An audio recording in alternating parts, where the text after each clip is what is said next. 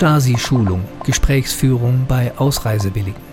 Dieser Originalton dreht sich um Strategien und Taktiken mit einer von der DDR-Führung als besonders schwierig angesehenen Bevölkerungsgruppe umzugehen, nämlich den Menschen, die einen Ausreiseantrag in den Westen gestellt hatten. Diese Genossen vertrauten dem politischen System nicht, waren also Aussteiger. Würde man die Ausreise einfach so genehmigen, könnten sie dem politischen Gegner, eben der BRD, durch ihre Kenntnisse in die Hände spielen. Der Vortrag von Genosse Oberstleutnant Dr. Fendel gibt den anwesenden Stasi-Kollegen psychologische Tipps im Umgang mit Ausreisewilligen und macht dabei keinen Hehl daraus, dass die wachsende Zahl der Antragsteller ein großes Problem für die DDR darstellt. Die Aufnahme entstand wahrscheinlich 1985. Genosse Oberstleutnant Dr. Fendel wird nicht wie im Ablaufplan ausgedruckt nur eine Stunde, sondern anderthalb Stunden referieren. Damit ergibt sich für den weiteren Ablauf unserer Tagung eine kleine Korrektur. Die Frühstückspause beginnt dann 10.30 Uhr. Ich bitte jetzt Genossen Dr. Oberstleutnant Fendel, das Wort zu seinen Ausführungen zu nehmen.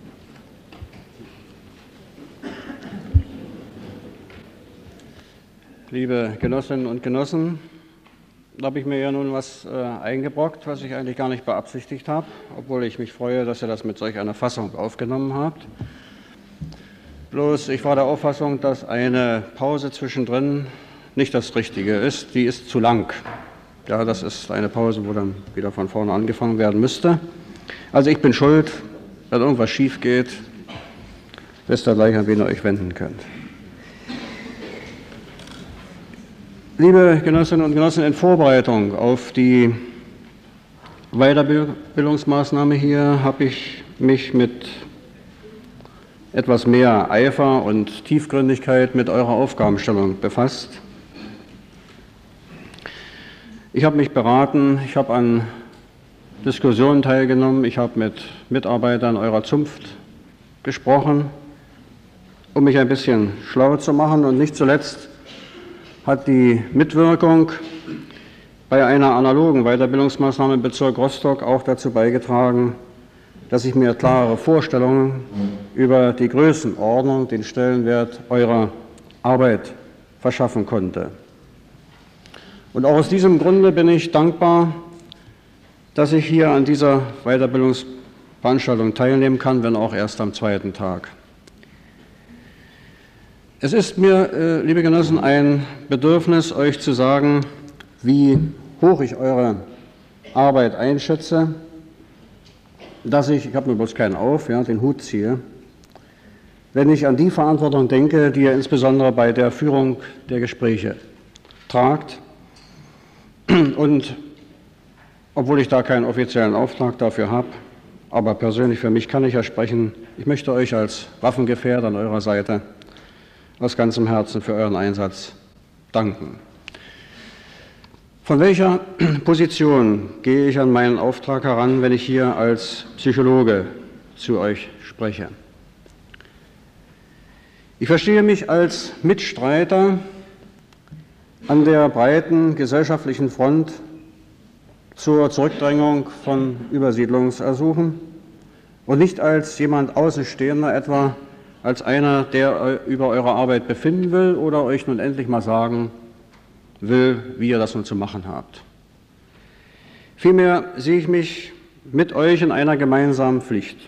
Und mein Auftrag ist es, auf meine Weise dazu beizutragen, diesen gesellschaftlichen Auftrag, um den es ja in diesen beiden Tagen geht, mit noch höherer Qualität und Effektivität zu erfüllen.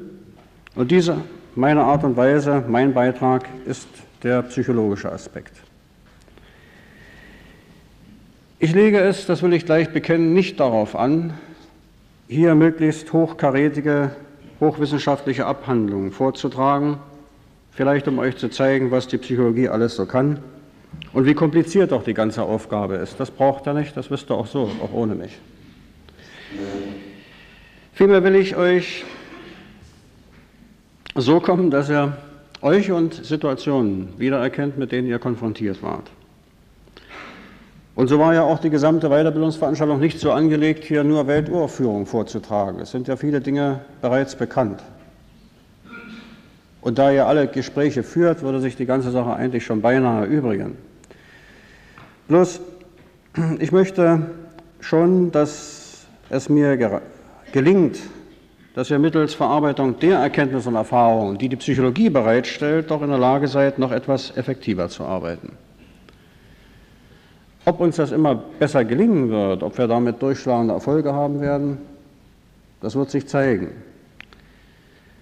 Das muss auch nicht unbedingt an der Theorie liegen, es kann aber auch an dem Vortragen liegen. Ja, wenn es mir zum Beispiel gelingt, dass ihr euch endgültig von der Psychologie abwendet, dann werde ich morgen gleich dafür sorgen, dass meine Aufgabe eine andere werden wird. Wenn es mir gelingt, dass ihr neugierig werdet und sagt, Mensch, da müsste man mal nachlesen, dann werde ich eigentlich schon ganz glücklich.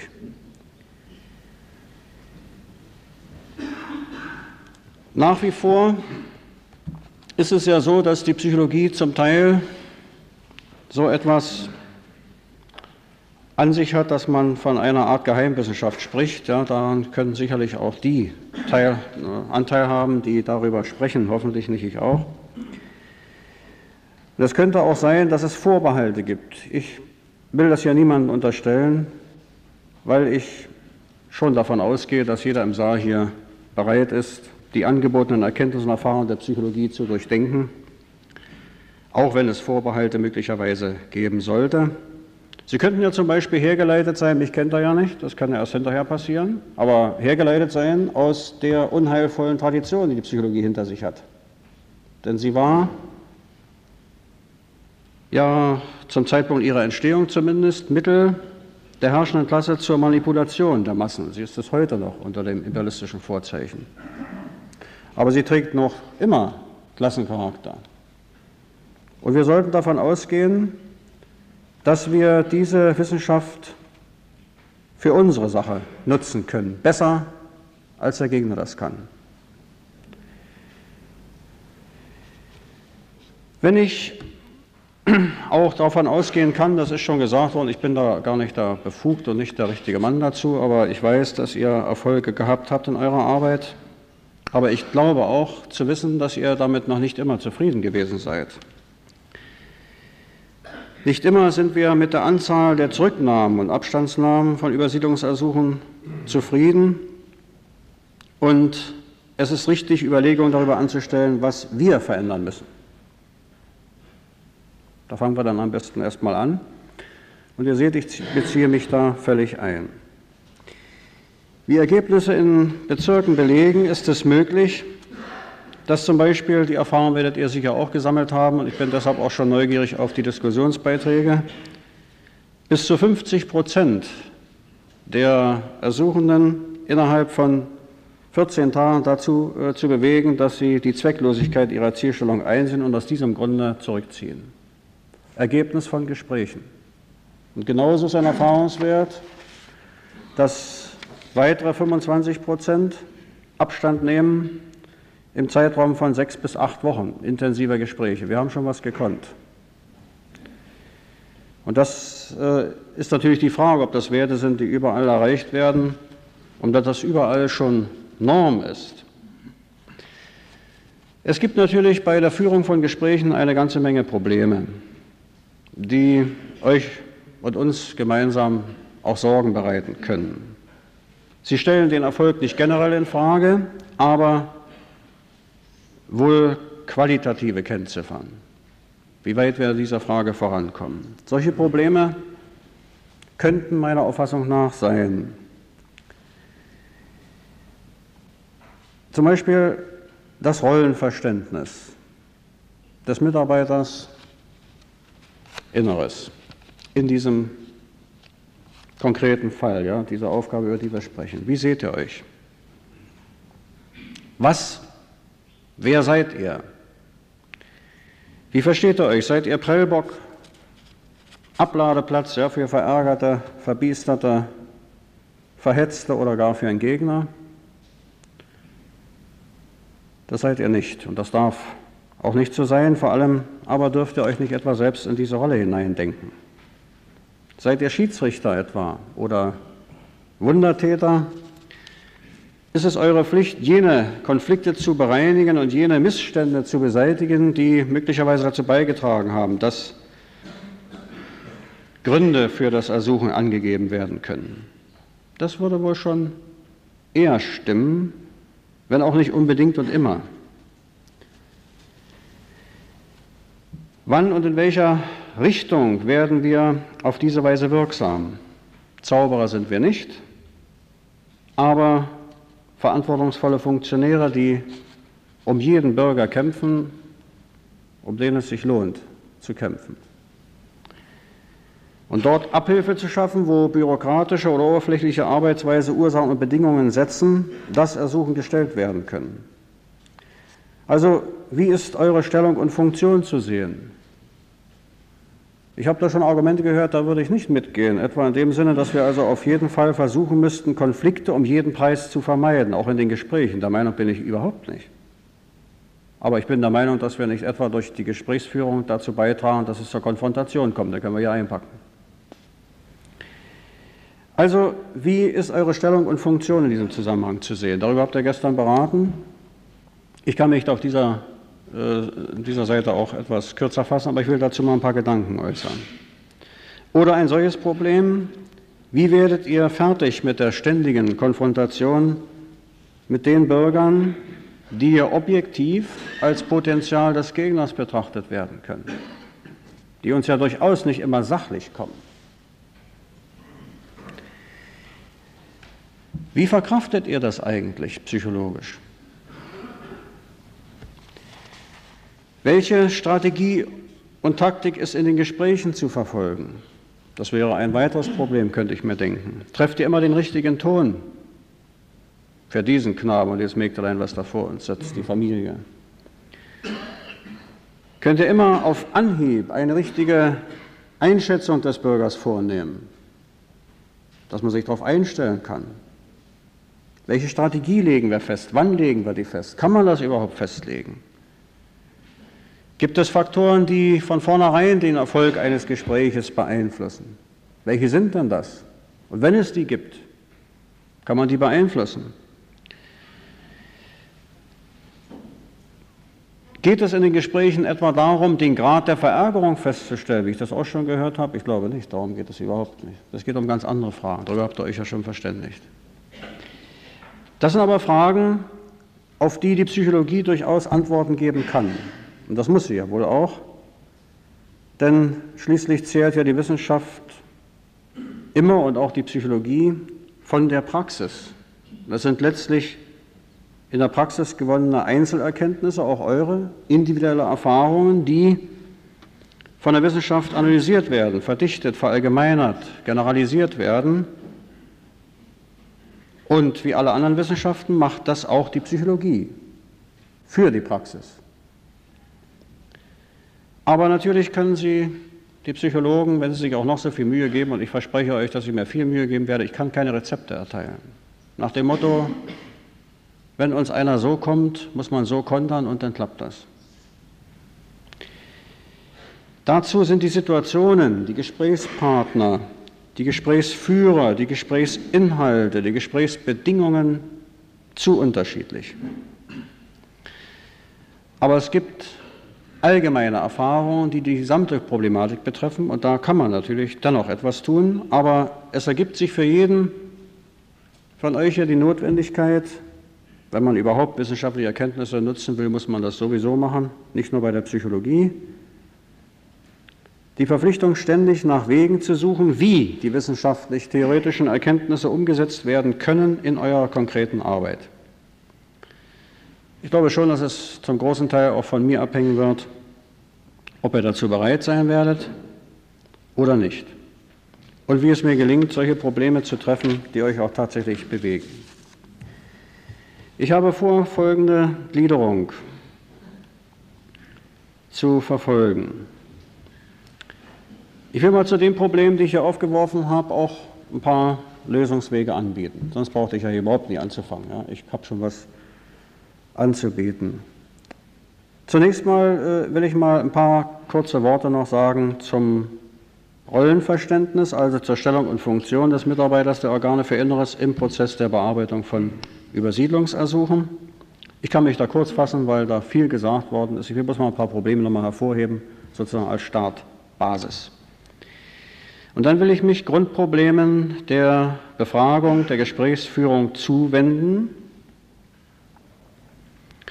Und in diesem Zusammenhang einige Besonderheiten, die bei der Gesprächsführung eine Rolle spielen, kurz mal skizzieren und dann zu den Hauptvariablen, den Bedingungen kommen, die den Erfolg einer, eines Gesprächs, einer Befragung bestimmen. Das wäre dann an erster Stelle erstmal ihr, ihr seid die Hauptfigur, derjenige, der hier die Fragen stellt, der das Gespräch führt. Das ist zum Zweiten der Gesprächspartner. Das ist zum Dritten der Inhalt dessen, worüber gesprochen wird. Und das ist viertens die Situation. Und das alles will ich unter dem Gesichtspunkt machen, dass wir ja auch immer wieder ein paar Hinweise erhalten zur methodischen Gestaltung, Umsetzung dieser Dinge. Sonst hätte das keinen Sinn. Ich will das also überhaupt nicht, werde gleich merken, äh, großartig theoretisch anbinden. So äh, will ich zunächst mal vorgehen und will versuchen, da auch im Rahmen des Zeitlimits zu bleiben. Ich weiß nicht, wie das mit der einen Stunde zusammen zustande gekommen ist, ich weiß es nicht. Das ist sehr kompliziert. Dann können wir eigentlich einen Sturzflug machen, als die Sache ausgestanden. Aber wir möchten schon ein bisschen äh, tiefer in die Probleme eindringen. Jedenfalls stelle ich mir das so vor. Zunächst mal zur Stellung und Funktion des Mitarbeiters der Organe für Inneres im Prozess der Bearbeitung von Übersiedlungsersuchen, also zum Rollenverständnis, was äh, die Stellung und Funktion innerhalb der gesamtgesellschaftlichen Front zur Zurückdrängung von Übersiedlungsersuchen erleichtert und auch die Forderung nach Prinzipienfestigkeit und Flexibilität in seinem Tätigwerden begründet. Es ist schon mal gut, wenn alle die Kämpfer an dieser gemeinsamen Front mal in einem Saal zusammensitzen. Da sieht man schon, welche Macht das ist. Und in den bisherigen Vorträgen, ich kenne den Inhalt, ist ja auch deutlich geworden, dass das noch lange nicht alles ist, dass diese Front sehr breit ist. Aber nun geht es ja um eure Stellung und dabei nicht so sehr in erster Linie um die staatsrechtliche Stellung, als vielmehr um seinen Platz, der aus der konkreten Arbeitsaufgabe zur Bearbeitung von Übersiedlungsersuchen resultiert. Ich fasse noch mal kurz zusammen. Der Mitarbeiter der Organe Inneres ist als Mitarbeiter eines Staatsorgans, das versteht sich Vertreter und Repräsentant des Staates.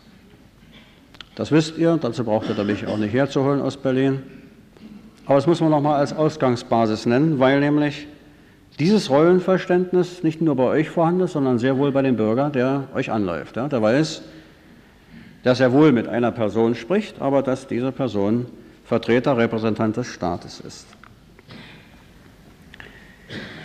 dass der Mitarbeiter der Organe Inneres zugleich damit auch sachkundiger und befugter Interessenvertreter des Staatsbürgers ist, ist schon eine Sache, die zum Teil auf Einseitigkeit beruht. Zunächst mal wisst ihr das. Und nicht jeder Bürger hat diese Sicht, dass hier einer sitzt, der seine Interessen wahrnimmt, denn er hat ja zunächst mal ein ganz anderes Ziel. Und derjenige, der sich da in den Weg stellt, das seid ihr. Das ist erstmal klar, ja, von der, von der Sache her. Aber dass das klar wird, dass ihr nicht nur Interessenvertreter des Staates, sondern sachkundiger, befugter Interessenvertreter des Staatsbürgers zugleich seid, das seid ihr objektiv, daran ist gar nicht zu rütteln, das vom, von der Theorie her weiß der Bürger das auch, der kommt. Aber dass das auch deutlich wird und für jeden sichtbar wird, das wird wohl von Verhalten innerhalb dieser Gespräche maßgeblich abhängen. Zweiter Gesichtspunkt. Das ist eine Sache, über die wir jetzt auch sprechen wollen. Ja. Zweiter Gesichtspunkt. Das ist klar geworden. Der Mitarbeiter der Organe für Inneres ist zwar ein wichtiges, aber nur ein Kettenglied in der gesellschaftlichen Front zur Zurückdrängung von Übersiedlungsersuchen. Das ist keine Verniedlichung der Aufgabe, es geht nur darum, dass man weiß, dass da links und rechts und neben und hinter uns noch andere Genossen an derselben Aufgabe kämpfen. Das ist sehr, sehr deutlich geworden. Das Handeln also muss in Richtung der gesamtgesellschaftlichen Zielstellung wirken, was natürlich auch zumindest die Kenntnis über weitere staatliche bzw. gesellschaftliche Aktivitäten im konkreten Fall voraussetzt. Dazu ist nochmal ganz gut gewesen, sich das nochmal zu vergegenwärtigen, wie das gestern angestrebt worden ist. Drittens, und das ist nun etwas, was den Mitarbeiter der Organe Inneres von allen anderen abhebt. Der Mitarbeiter ist allein derjenige, der zuständig und befugt ist, solche Ersuchen auf Übersiedlung überhaupt entgegenzunehmen, zu prüfen und bei entsprechenden Voraussetzungen ihre Bearbeitung zuzuleiten. Und wir müssen uns ja, das wisst ihr ja selbst auch, auch immer wieder da klar werden darüber, dass der Mitarbeiter Inneres oftmals dadurch auch der Erste ist, der von dieser Absicht eines Bürgers erfährt, woraus sich ja bekannte Notwendigkeiten zur Information anderer staatlicher, gesellschaftlicher Organe und Kräfte ergeben. Und es ist auch nicht übertrieben, wenn eure Stellung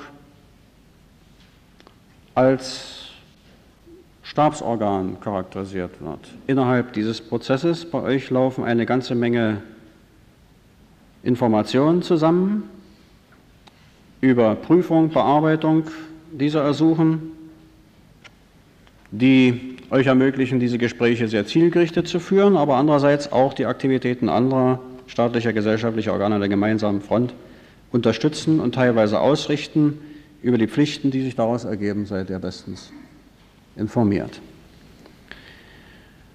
Und viertens, auch das ist keine Verniedlichung, aber es muss auch klar sein, weil sonst Unzufriedenheit sehr schnell die Folge auch sein könnte, völlig unberechtigterweise oft, manchmal auch berechtigt.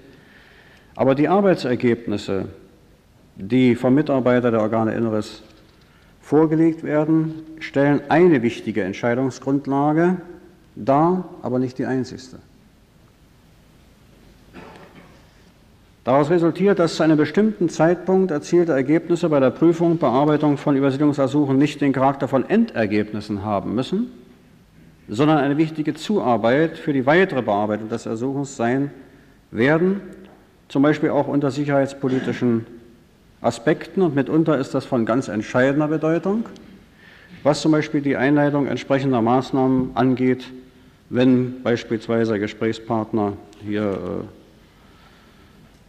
androht oder, oder ankündigt, Gesetzesverstöße, Angriffe auf Staatsgrenze oder provokatives Auftreten und so weiter. Natürlich ist das verbunden mit hohen Anforderungen an die Person desjenigen, der die Gespräche führt. Und das hat mir ja, äh, selber auch so zu denken gegeben, dass ich da das Bedürfnis hatte, euch zu sagen, wie hoch ich diese Aufgabe einschätze. Das wissen sehr wenige, was ihr eigentlich aufgeladen habt.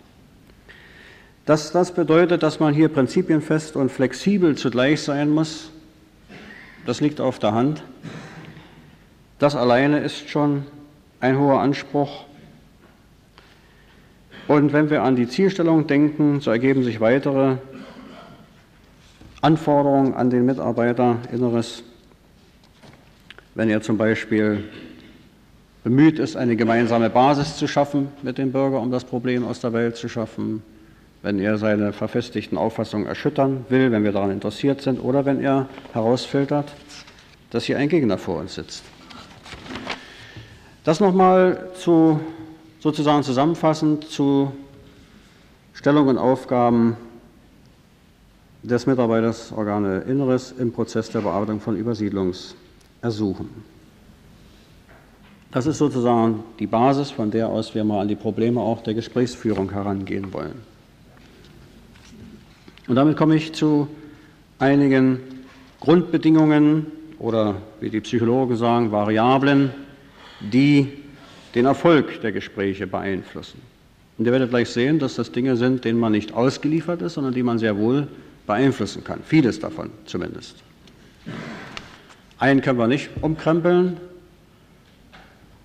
den, den äh, Bürger, ja, der da zu uns kommt, aber man kann ihn beeinflussen.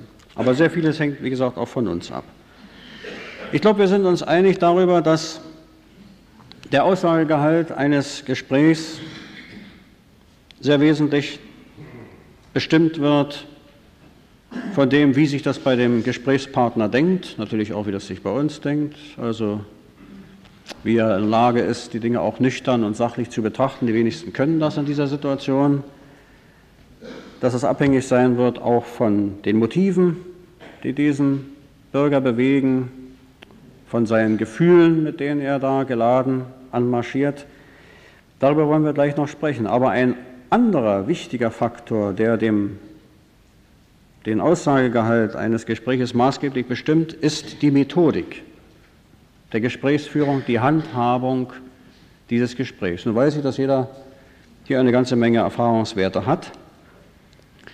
Aber das ist wahrscheinlich auch unser Problem, wenn wir hier weiterkommen wollen, und das wollen wir sicher alle, deshalb sitzen wir unter anderem ja hier, dann muss es uns gelingen, die mehr oder weniger individuellen Erfahrungswerte, die wir haben, sinnvoll einzusetzen, aber die, die sich auch nach Sicht der Erkenntnisse der Psychologen so oft wiederholen, dass sie einen gewissen Erfolg von vornherein garantieren. Dass, sagen wir mal, die Ergebnisse der Befragung berechenbar werden.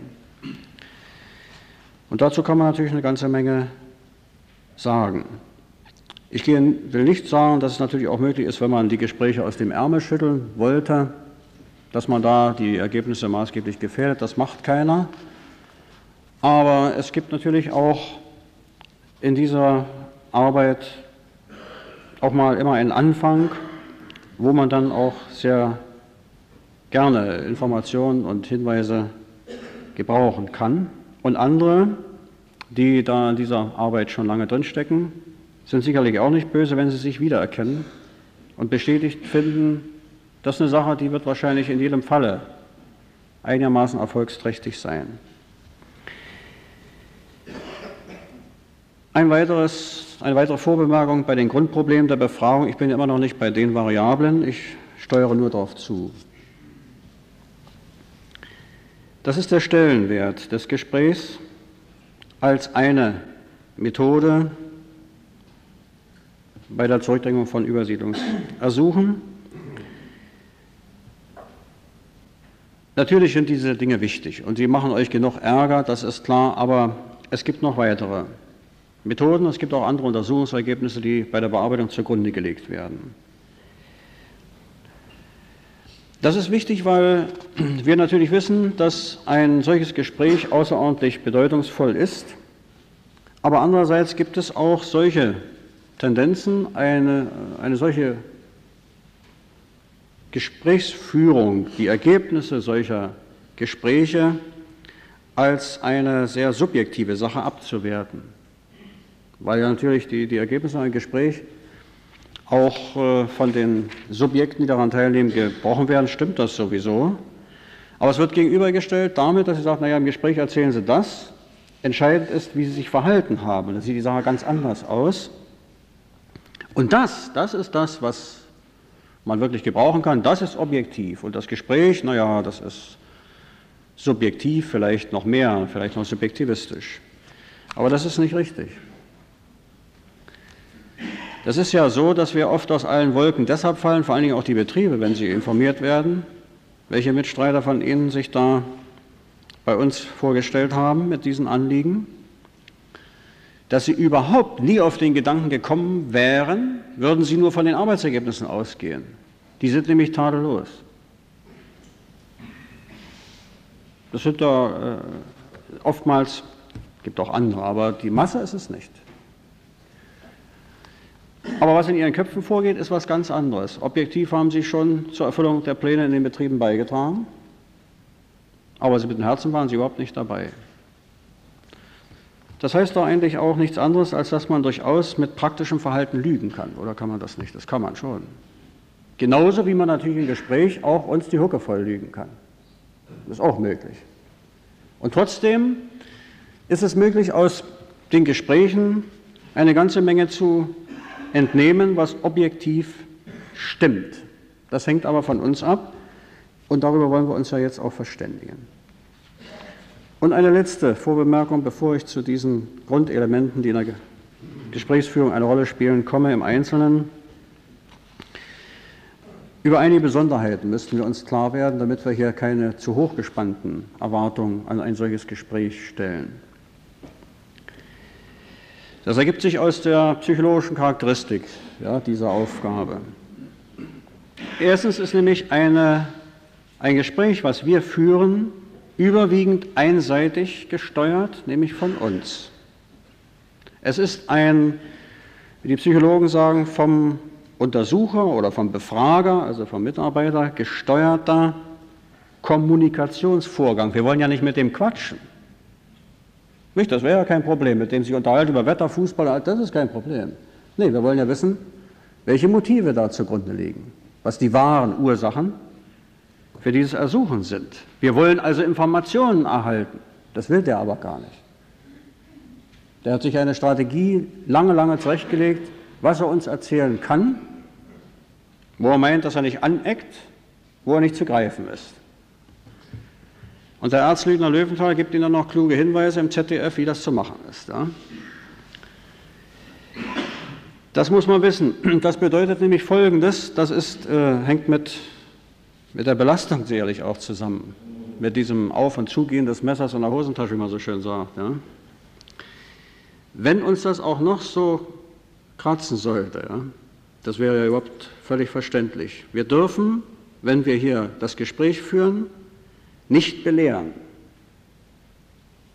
Wir sollten auch nicht sanktionieren nach dem Motto, wir bewerten die Antworten, sondern es ist ja alles Quatsch, was Sie hier erzählen. Es ist ja gelogen. Das kann alles stimmen. Gespräch ist vorbei. Bei dem gehen die Jalousien runter, sagt er, wenn das so ist, dann können wir, brauchen wir uns überhaupt nicht mehr zu unterhalten. Wiedersehen. Äh, wir würden ja auch dann das beeinflussen. Übrigens kann man ja äh, das nicht nur mit Worten machen. Ja? Man kann ja zum Beispiel auch das, den Kopf und sagen, so ein Schwachsinn ist mir noch nicht vorgekommen. Ja? Dann sagt er sich, aha, das kauft er mir nicht ab, müsste aber mit anderen Sachen kommen. Ja? Also wir halten uns hier vornehm zurück. Ist nicht einfach. Neutral, sachlich zu bleiben. Mehr als sachlich, neutral bei so einer Aufgabe, ja, bei einem solchen Gesprächspartner.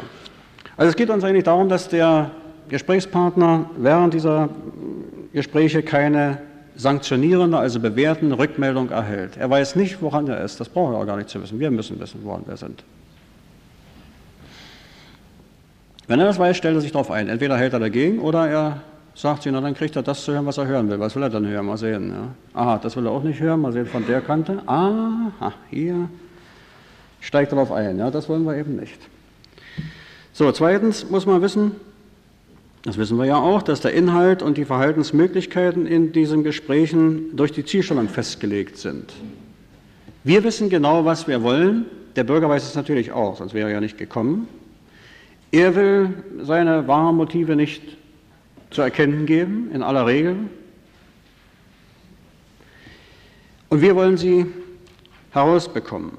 Das äh, schränkt sagen wir, die Verhaltensmöglichkeiten ein. Der Bürger weiß in aller Regel, wenn er dort erscheint oder fängt an zu toben, unsachlich zu werden, dass die Sache keinen Sinn hat. Wenn sie trotzdem mit ihm durchgehen, ist das eine andere Frage. Zunächst mal weiß er das und danach verhält er sich. Und der Gesprächsführer muss sich auch daran halten. Drittens ist der Gesprächspartner, der Bürger, erstmal für das Anliegen zu gewinnen, denn der Kontakt mit euch wird ja gar nicht von ihm angestrebt. Der muss ja nur zu euch kommen, nicht weil ihr so eine freundliche Menschen seid, sondern weil ihr die einzige Stelle seid, wo er anlaufen kann. Der hat also zu euch zu kommen. Deshalb kommt er, er will aber mit euch hier gar nicht unterhalten. Der will seine Sache loswerden hier. Und der möchte möglichst gleich sagen, es ist in Ordnung, morgen kannst du fahren.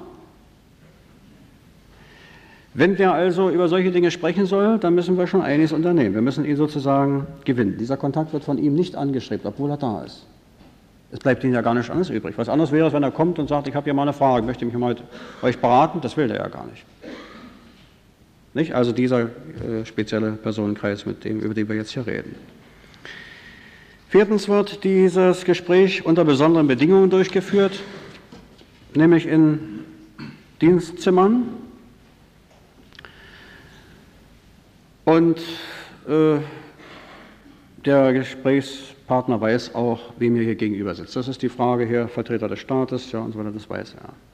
Das sind andere Bedingungen, als wenn er sich noch mit seinesgleichen unterhält. Nicht, wo er meint, da braucht er kein, kein Blatt vom Mund nehmen oder wie auch immer. Dann äh, ist die Ecke, eine weitere Ecke bei der Gesprächsführung, könnt ihr alles bestätigen aus eurer Praxis, dass die Thematik bei aller Zielausrichtung aber sehr vielgestaltig sein wird. In diesem Gespräch wird der Themawechsel sprunghaft erfolgen müssen. Wenn wir merken, dass da keine Antwort mehr kommt, der will darüber nicht sprechen, gibt es ja nur zwei Möglichkeiten. Entweder ich beende das Gespräch oder ich suche ein anderes Thema. Ich stelle eine andere Frage. Ja? Also anders geht es ja nicht. Und das ist eine, ein Anspruch, der nicht ohne ist, weil man ja äh, hier möglichst nichts weiter mitschreiben kann und soll und eine Strategie hat, aber in der Lage sein muss, die Frage fallen zu lassen, die ich ursprünglich mal geplant hatte, weil das keinen Sinn mehr hat. Da steige ich gar nicht drauf ein, ich muss mir eine andere einfallen lassen, wenn ich keine habe. Äh, sechstes Problem. Das ist bei allen anderen Gesprächen überhaupt nicht die Frage, aber hier ist es die, dass nämlich das Thema, um das es hier bei diesem Gespräch geht, wenn wir ihn nun schon in das Gespräch verwickeln, ja, weil er das Ding nicht los wird, wie er will, dass das sozusagen Ernstsituationen sind. Das ist ja kein Spaß mehr. Er weiß genau, was da passiert. Es sind also Anforderungen, Situationen, die für den Gesprächspartner echt sind hautnah. Hier ist nichts simuliert, hier ist alles echt.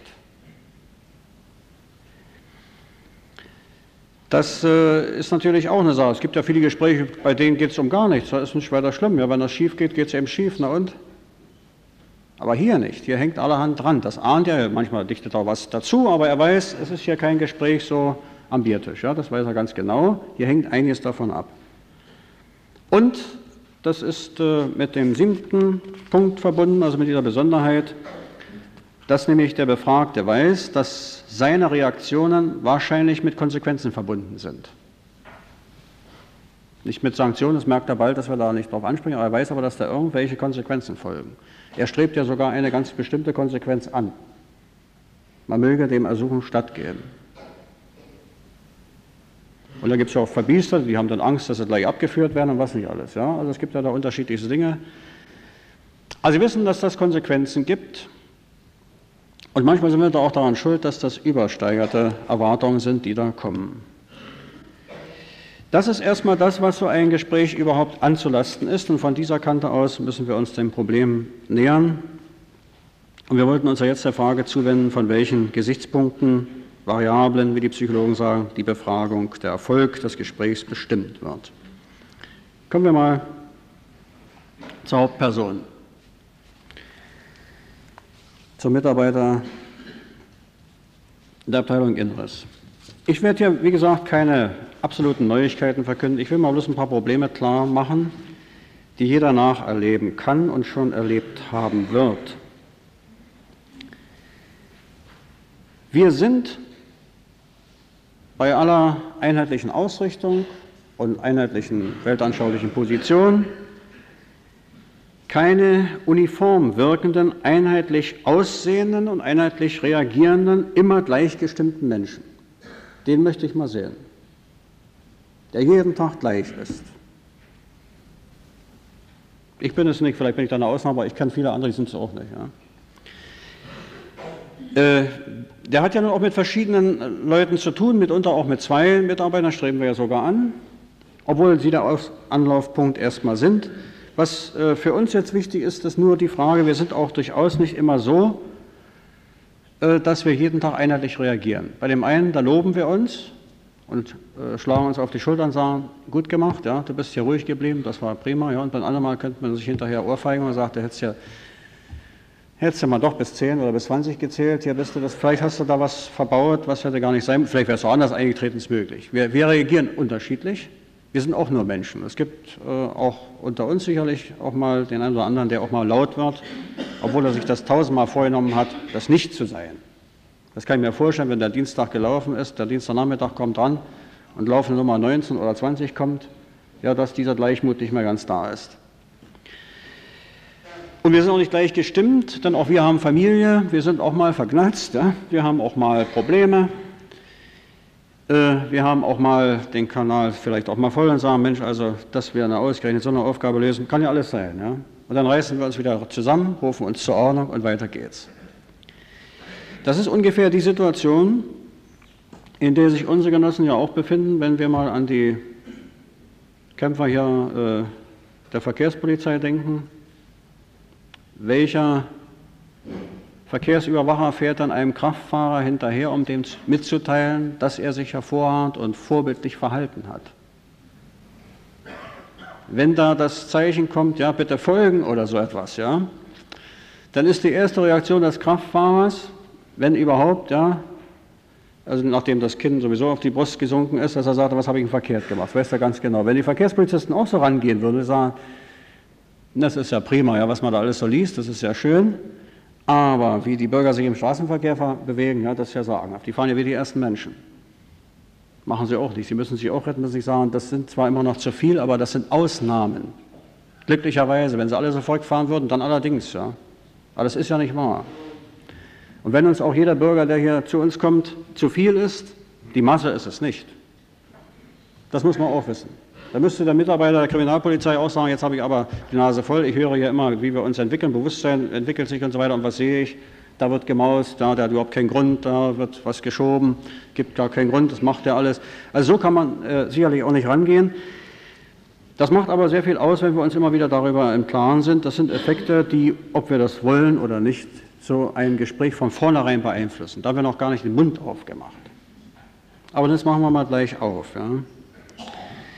Es gibt ein paar äh, Faktoren, die die Ergebnisse auch von unserer Sicht aus schon beeinflussen. Das ist nämlich unsere Beziehung zu dem Bürger.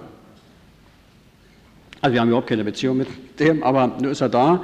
Wir bauen ja eine Beziehung auf. Wir müssen uns ja irgendwie einstellen auf den Knaben, ja, oder das Mägdelein.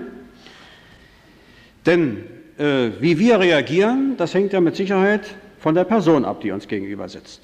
Das geht schon los, dass wir uns überlegen, wenn, der, wenn, wenn wir ihn sehen, ob wir ihn in dem Zimmer lassen, wo wir jetzt gerade sind, oder ob wir sagen, kommen Sie mal mit, ja, wir gehen mal in das andere Zimmer, weil das ein ganz großer Raum ist und ungemütlich oder so etwas. Und das ist eben einer, wo Sie eben drin waren, das war einer mit, mit Clubtisch und so, wo Sie in die Ecke gesetzt hätten, sich ihm gegenüber oder so. Aber hier sagen Sie, irgendwie signalisiert das, ja, dem müssen wir auf Abstand halten, die setzen wir da ganz hinten hin und hier setze ich. Also das ist alles möglich. Ja. Bloß, das sind Schätzurteile. Das ist das Problem des ersten Eindrucks. Und ich glaube, ich bin ja gar kein Hellseher, wenn ich sage, dass Sie sich auch schon öfter gründlich getäuscht haben. Ich verdiene mein Brot mit solchen Dingen, ja, und ich habe mich schon so oft und so gründlich geirrt, dass ich oft schon an mir gezweifelt habe, ja. Ob ich überhaupt in der Lage bin, Menschen einzuschätzen. Man kann sich ja da völlig täuschen. Nun gibt es aber Schätzurteile, der kommt jetzt. Was machen Sie? Also, die dann zum zweiten Mal kommen, da ist die Sache ganz, aber der kommt zum ersten Mal jetzt, erscheint der am Dienstag. Was machen Sie? Sagen, wie alt wird denn der sein? Geht Windeseile vor sich. Sagen Sie, es ist ein gesetzter, also Mann im gesetzten Alter, mit dem müsste man vernünftig reden können. Na, das ist ja prima, ja. Da kommt ein ganz junges Kerlchen, sagen Sie, Mensch, der naja, der soll mir eigentlich immer was für die Republik machen, der will schon, der muss hin. So, Bildungsniveau, das kann man erst einschätzen, wenn er den Mund aufgemacht hat. Nicht? Woher wollen Sie es sonst wissen? Oder Sie schätzen ein, also wenn Sie da etwa nach dem Gestus ausgehen wollen, da können Sie natürlich ganz prima, da können Sie daneben hauen, ja, sagen Sie, der sieht aus wie ein Professor. Stadtreinigung. Ja, also das ist, und umgekehrt sagen, das sieht mir aus, das könnte ein Maurer sein. Ja, sagt er, also er ist Professor ja, an der und der Universität. Also das ist, äh, das ist sehr problematisch. Der muss erstmal reden.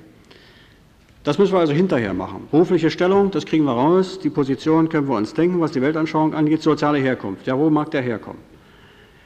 Schätzurteile. Sie stimmen oder sie stimmen nicht? Es ist geschätzt. Schätzen Sie mal. Naja. Wie oft haben Sie daneben getippt? So, jetzt habe ich neulich gesehen, als ich in Pankow war, ich gehe da raus, da waren zwei, zwei äh, Kunden da. Ich dachte, na, der arme Genosse, ja. Die sahen sehr hübsch aus, ja, die hätten aus dem Zirkus kommen sein, können, ja. Also Zuckerfrisuren, ja, so hochgetürmt, ja, so schön strähnig nach allen Himmelsrichtungen, bunt angemalt, Hochwasserhosen, ja, auch bunt. Und irgendwelche, fehlt bloß noch die Fahrradkette um den Hals, also ganz schmucke Kerlchen, ja. Ich dachte, wenn die, die, die, haben doch gar nichts gesagt, die brauchen bloß reinzukommen. Da kann ich mir vorstellen, was in dem Mann vor sich geht. Ich wüsste es auch, was bei mir vor sich geht. Und du möchtest, äh, wenn es geht, sachlich bleiben, sagen, ja, bitte nehmen Sie Platz und so am liebsten sagen, wisst ihr was, jetzt geht er, haben wir euch waschen. Und dann kommt er wieder, ja. Aber die sind ja instruiert, die stinken ja nicht, die sehen bloß dreckig aus. Ja, manche sind auch so, aber gut. Das wissen Sie, das darf man nicht, da kann man eventuell abblitzen. Ja, da sind Sie orientiert, das hat Ihnen Löwenthal schon mitgeteilt. Also so, ne? so oder wie gesagt, äh, Körpergestalt, Mimik, Gestik, alles was da so ist. Sagt, Mensch, ist das ein hartgesockter Bursch, der reagiert überhaupt nicht. Ja? Dem macht das überhaupt nicht aus, dass, der hier, dass wir ihm die Fragen stellen, der reagiert gleichmütig wie vorher. Aber was da innen vor sich geht, das wissen Sie ja nicht. Vielleicht ist, kocht der, ja, bloß der hat sich unter Kontrolle. Und ein anderer flattert von vornherein, der hat noch gar nichts gesagt. Der ist völlig aufgeregt und aufgelöst, weil er nun der Behörde gegenüber sitzt, ja, von dem er schon so viel gehört hat. Mal sehen, was nun wird. Ja. Naja, und äh, das geht also, wie gesagt, alles unsere äh, Auffassung mit dem gegenüber. So, nun haben wir drittens auch einen Eindruck von der Bereitwilligkeit und vom Verhalten des Befragten in, dieser, in diesem Gespräch. Wir sagen, na, äh, sagen Sie mal, äh, wie Sie auf diese Idee gekommen sind. Sagt er, ja, also ich wollte. Und der andere, der sagt, habe ich alles geschrieben. Oder haben Sie nicht gelesen, ich, oder so, oder weiß ich was nicht. Oder ich gebe Ihnen das gleich schriftlich, so ungefähr. Ich habe das alles mit, habe alles aufgeschrieben, können Sie nachlesen. Ich glaube, Sie sind da anders, Sie gehen da anders ran. Wenn einer so zum Beispiel bereitwillig erzählt, sagen Sie, halt, hier ist vielleicht was zu machen. Wer sagt denn Ihnen das? Das ist seine Strategie. Vielleicht. Vielleicht auch nicht. Es ist eine unsichere Kiste, muss man wissen. Ja, das kann man damit ist also nicht viel zu wollen. Und in der Befragung erst recht, wenn einer da stockig ist und, und nichts sagt und da dauernd stumm rumsitzt, da werden sie auch mürrisch, als wenn einer immer noch plaudert. Ja, aber der führt uns unentwegt nur geschickt immer an der Nase rum. Ja, wir merken das genau, dass der uns da beschwindelt, aber wir kriegen ihn nicht. Nun ist natürlich klar, dass diese Eindrücke zwar wirken, aber ob sie nun so einen durchschlagenden Erfolg bei uns haben, das hängt natürlich sehr von unserer Einstellung zur Sache, zur Aufgabe ab. Aber eins ist natürlich klar, dass hier subjektive Wertungen möglich und wahrscheinlich sind. Solange wir keine Automaten sind, reagieren wir darauf. Müssen wir auch reagieren, sonst sind wir nicht gesund. Aber wie kann uns das irreführen und im Gespräch das, die Arbeit selber schwer machen? Wir haben noch gar nichts gemacht. Es ist nur mal, sagen wir, diese, diese Beziehung, die wir da aufbauen zu dem, der uns da gegenüber sitzt. So eine Sache. So, dann kommen wir mal zu uns selbst, zum, zur Persönlichkeit des Gesprächsführers. Da wir ja nicht anonym auftreten, es gibt ja Fälle, wo, wo, wo die auch gar nicht wissen, wie wir heißen, das ist ja auch völlig uninteressant. Manche sind aber bekannt, stadtbekannt, ja, das haben wir in Rostock gehört. Der kommt zur Tankstelle, ach, guten Tag, Herr so und so, der geht ins Geschäft, ach, guten Tag, der weiß gar nicht, wie, wie die dazu kommen, die kennen den. Ja, das ist der äh, Mitarbeiterabteilung Inneres, der diese Dinge da bearbeitet. Das, äh, andere wissen es nicht, aber wir beeinflussen natürlich durch die eigenen individuellen Besonderheiten auch den Gesprächspartner. Äh, nun weiß ich nicht, wie das, aber ich kann mir vorstellen, also wenn ich zum Beispiel so ein Gespräch um so eine Sache führen würde und hier, sagen wir mal, humanitäre Gründe vorspiegel will, das wissen Sie ja, dass das so ein Punkt wäre, wo man eventuell ja, was ja, am Blumentopf erreichen, ja, und der ist etwas älter, man schätzt den einen, sagt, das ist ein, reifer Mann, das ist ein Familienvater, Mensch, der ist doch fast so alt wie du, das müsste doch klappen. Ja? Äh, wirken wir auf den Partner ein. So, bei einigen äh, Männern, sind der Auffassung, wenn das eine Frau ist, eigentlich hast du ein Schwein, Mensch, das ist eine Frau, das dürfte, müsste klappen eigentlich, kann natürlich auch daneben gehen. Ja? Aber das ist eine Einstellung, die ihn da bewegt oder sagt, ach du Großer, naja, auch noch das, naja. Das wird ja werden, ich weiß, ich kenne meine Chancen bei Frauen, sagt er sich, ja, jetzt weiß ich schon, was passieren wird. Der kennt sie noch gar nicht. Das ist erstmal bloß von der Tatsache, Frau, Mann oder äh, jung oder alt oder Mittelalter oder weiß ich was. Ja. So natürlich ist klar, dass äh, in dem Gespräch dann auch sehr schnell deutlich wird, ob man sich da in die Person hineingedacht hat. Der macht sich auch einen Eindruck von uns natürlich, aber jetzt geht es mal um uns, dass wir natürlich mit entsprechender Lebenserfahrung und so natürlich viel mehr machen können, als würden wir da äh, ganz unbeschriebene Blätter sind, das ist ja hier niemand. Wir können uns natürlich in einen Familienvater oder sowas viel besser hineinversetzen, als wenn wir selber Kinder haben. Wissen wir genau, wenn der uns erzählt, das macht er im Interesse der Kinder und er führt dann bestimmte Dinge an, dass man sagt, Moment mal, das kann ja nicht ganz stimmen. Ja. Ich habe nämlich auch einen Jungen, der ist auch so alt. Und Sie glauben, dass der eine Lehrstelle dort kriegt, ja? Ja, ja, das ist, äh, Nee, und wenn nicht, dann, äh, ja, also, und Sie wollen hier erzählen, dass Sie das dem Jungen, dann haben Sie mit dem schon mal gesprochen? Ja, ja, der ist bereit, er weiß das. Hat er hier eine Lächerle? Ja, hat er nicht, aber äh, ja, der, der nimmt das alles auf sich und so, ja. Also eben ging es noch um die Kinder, jetzt werden über die Kinder hinweg regiert, die haben das zu machen, was die Eltern machen, ja. Das klar kann man sagen, klar, das würde mein Junge wahrscheinlich auch machen, was die Eltern machen, macht der Junge auch. Also das ist kein Argument für mich, ja. Also all solche Dinge spielen eine Rolle. Natürlich ist eine Frage, wie man ihnen entgegentritt auch, wie wir angezogen sind, wie wir aussehen. Und es ist der, äh, der Ruf der Abteilung Inneres, ja, im Kreis und so weiter, der uns vorauseilt. Naja, also bei denen habt ihr vielleicht Chancen oder die sind da oder so. Also es gibt ja dann eine Auffassung, die sich da diese Bürger auch machen. Und es hängt natürlich wiederum von der Beeindruckbarkeit des Befragten ab, des Gesprächspartners, von seiner Selbstsicherheit, von seiner Stabilität, seiner Einstellung, ob er sich von dieser Person, von der Persönlichkeit des Mitarbeiters beeindrucken lässt oder nicht. Oder ob er sagt, es ist egal, wer das ist, ich muss mein Problem hier, mein, mein Ziel durchsetzen. Ganz wichtig als Faktor, der die Befragung beeinflusst, ist das korrekte Auftreten. Ich sagte schon, das Schwierigste wird wahrscheinlich sein, aber anders wird es nicht gehen, sich in die, diese Person hineinzuversetzen, in seine äh, Gedankengänge. Am ehesten merkt man da, wo die Logik aufhört ja? und wo äh, nur Wunschdenken, Gefühle und so weiter anfangen zu regieren. Also hier würde es darum gehen, dass wir zum Beispiel auch Vorbehalte abbauen wollen, indem wir den Mann erstmal anhören. Das ist so eine Kunst, jemand zuzuhören. Und wenn er das größte Blech erzählt, ihn zu Ende reden zu lassen, der soll doch reden. Ja? Das ist aber gar nicht so einfach. Das kann man auch nicht machen mit so einer eisigen Ablehnung. Könnte, man, könnte sich alles verstehen. Ja? Das sollte der Bürger nicht spüren. Er sollte merken, wir nehmen seine Sache erstmal ernst. Und das nehmen wir ja auch ernst. Das ist ja gar nicht, wir haben ja gar nicht vorzugaukeln, wir machen das ja so.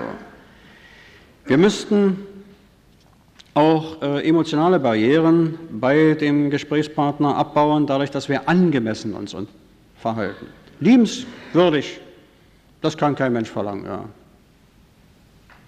Dass ich den nur anstrahle, ja, also den Schweinhund, das ist, das ist so viel verlangt. Ja. Aber sagen wir mal, sich da angemessen zu verhalten, sachlich und wenn es geht, wie wir schon gesagt haben, neutral, dann das müsste eigentlich machbar sein. Genauso wie man bemüht sein sollte, ein solches vertrauensvolles Klima zu schaffen, dass der Bürger auch bereit ist, über solche Dinge zu sprechen, die wir von ihm wissen wollen.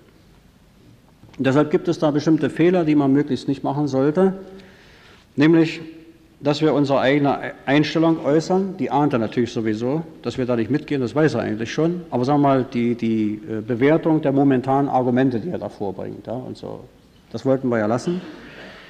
Wir wollten die Antworten nicht sanktionieren, weder durch das Wort zu sagen, ja, also abzuwerten, ja, das verstehe ich oder das verstehe ich nicht, das äh, unterlassen wir alles. Meist verstehen wir das ja überhaupt nicht, was er will, weil das gar nicht zu begreifen ist. Aber wir können uns hineinversetzen, wissen schon, was der will. Wir äh, müssen hier mit unserer Gestik etwas sparsam umgehen, dass wir nicht ins Gesicht springen. Ja? Und wie gesagt, auch durch die Mimik äh, uns da, wenn es geht, sachlich verhalten. Die Stirn nicht runzeln, ja, wenn es geht. Lachen brauchen wir auch nicht. Äh, und immer nicken ist auch nicht gut. Ja? Also wir müssen hier sehen, dass wir eine solche Situation damit auch fördern, dass man sagt, hier kann man erstmal vorbringen, was man hat, nicht was man will. Und wir wollen auch möglichst Belehrungen unterlassen, bis auf die, dass wir ihm, wenn er hier so eine Dinge ankündigt, ihm sagen, wie er sich zu verhalten hat, gefälligst, ja, das schon. Aber nicht, dass, wir, dass er hinterher sagt, ich bedanke mich für Ihre Belehrung, ich habe noch gar nicht gewusst, dass in der DDR lebt und all so ein Zeug, was wir uns ja auch immer anbringen, also eine Belehrung in dem Schulmeisterton, ja, wie das ja auch manchmal möglich wäre, sagen, hören Sie mal zu, das ist doch so und so und so. Also hier müssten wir versuchen, auch polemische Auseinandersetzungen aus dem Wege zu gehen. Das hat keinen Sinn. Ich will nicht sagen, dass sich das nicht lohnt, aber ich glaube nicht, dass es in dem Zusammenhang überhaupt Sinn hat. Ob das Sinn hat, das müssen wir dann beim zweiten Gespräch schon etwas näher aufklären. Äh, wenn wir das nochmal zusammenfassen wollten, was den Gesprächsführer angeht, dann könnte man Folgendes sagen. Die erfolgreiche Gestaltung von Gesprächen hängt also maßgeblich von der konkreten Persönlichkeit des gesprächsführenden Mitarbeiters der Organe Inneres ab, von seinen Kenntnissen zum Beispiel über die alle rechtlichen Normative, die für diese Übersiedlungsersuchung, deren Prüfung, Bearbeitung Bedeutung haben, aber auch angrenzender Rechtszweige, Arbeitsrecht, Zivilrecht, Völkerrecht. Sie haben sich ja gestern auch nochmal da verständigt. Wie oft werden uns solche Dinge äh, angeboten, die Völkerrecht sind und darauf will man eine Reise sagen, das Gesetz, ja, da haben sie alle dran zu halten, auch die DDR und all so ein Zeug. Ja. Ohne äh, Sachkenntnis. Wenn wir hier nicht richtig gegenhalten könnten, hätten wir vielleicht auch ab und zu mal Sorgen. Was zivil- und arbeitsrechtliche äh, Dinge angeht, da leuchtet das auch sofort ein. Also wir möchten ja wohl ein bisschen besser informiert sein als die Antragsteller oder die, die hier Anlauf nehmen, weil die in der Regel diese Dinge genau kennen. Die wachsen selten auf ihren Mist, aber sie wissen genau, was sie anzuziehen haben. Diese Rechtsvorschriften kennen sie. Und wir können nur gegenhalten, wenn wir sie besser kennen.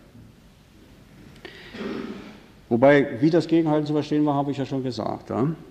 Nicht nach dem Motto, gleich nach zehn Minuten zu sagen, also ich stelle fest, die rechtlichen Voraussetzungen sind nicht gegeben. Es hat gar keinen Sinn, dass Sie hier weiter. Also das, das ging ja nun gerade nicht. Ja. Aber das Gespräch ist schon wichtig, um da solche Dinge langsam aber sicher kaputt zu schlagen. Wir müssten natürlich auch äh, aktuelle Informationen über wesentliche politische Aspekte und Orientierungen haben, die bei der Prüfung, Bearbeitung dieser Übersiedlungsersuchen eine Rolle spielen.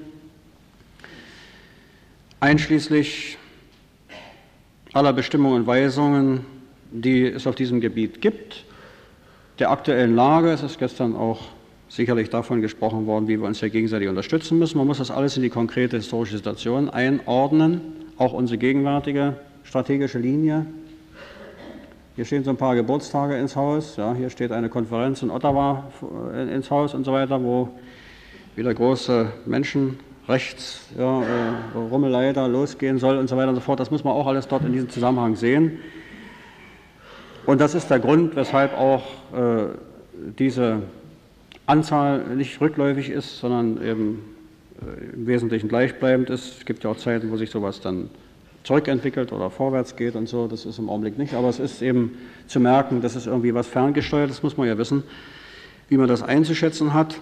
Wir müssen wissen, welche Aktivitäten unsere äh, Zusammenarbeitspartner in diesem konkreten Fall entwickelt haben oder zu entwickeln, entwickeln müssten und so weiter.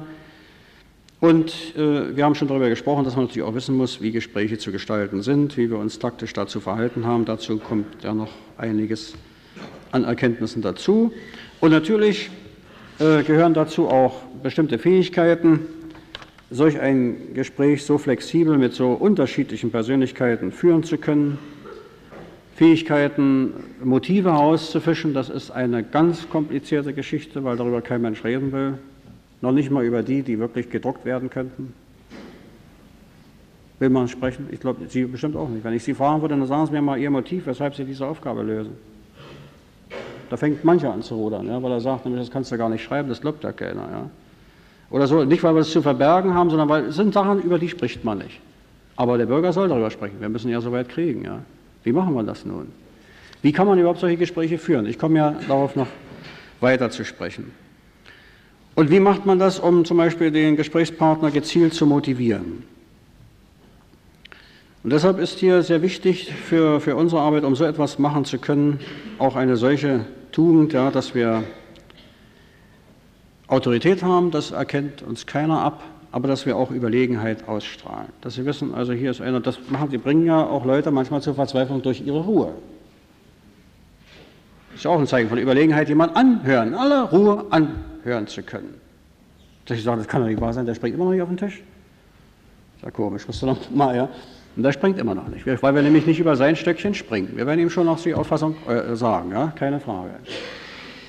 Aber wir haben schon so eine Fälle gehabt, dass eben die Bürger dann äh, nach einigen Wochen gekommen sind haben gesagt, wissen Sie, Sie sind immer so nett zu, zu mir, haben so viel Verständnis.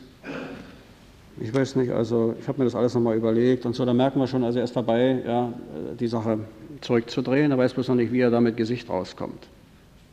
Das tut ihm einfach weh, er weiß nicht, wie er ihm gegenüber das vertreten soll. Wenn wir das also raffiniert gemacht haben, ja, dann haben wir schon viel gekonnt natürlich.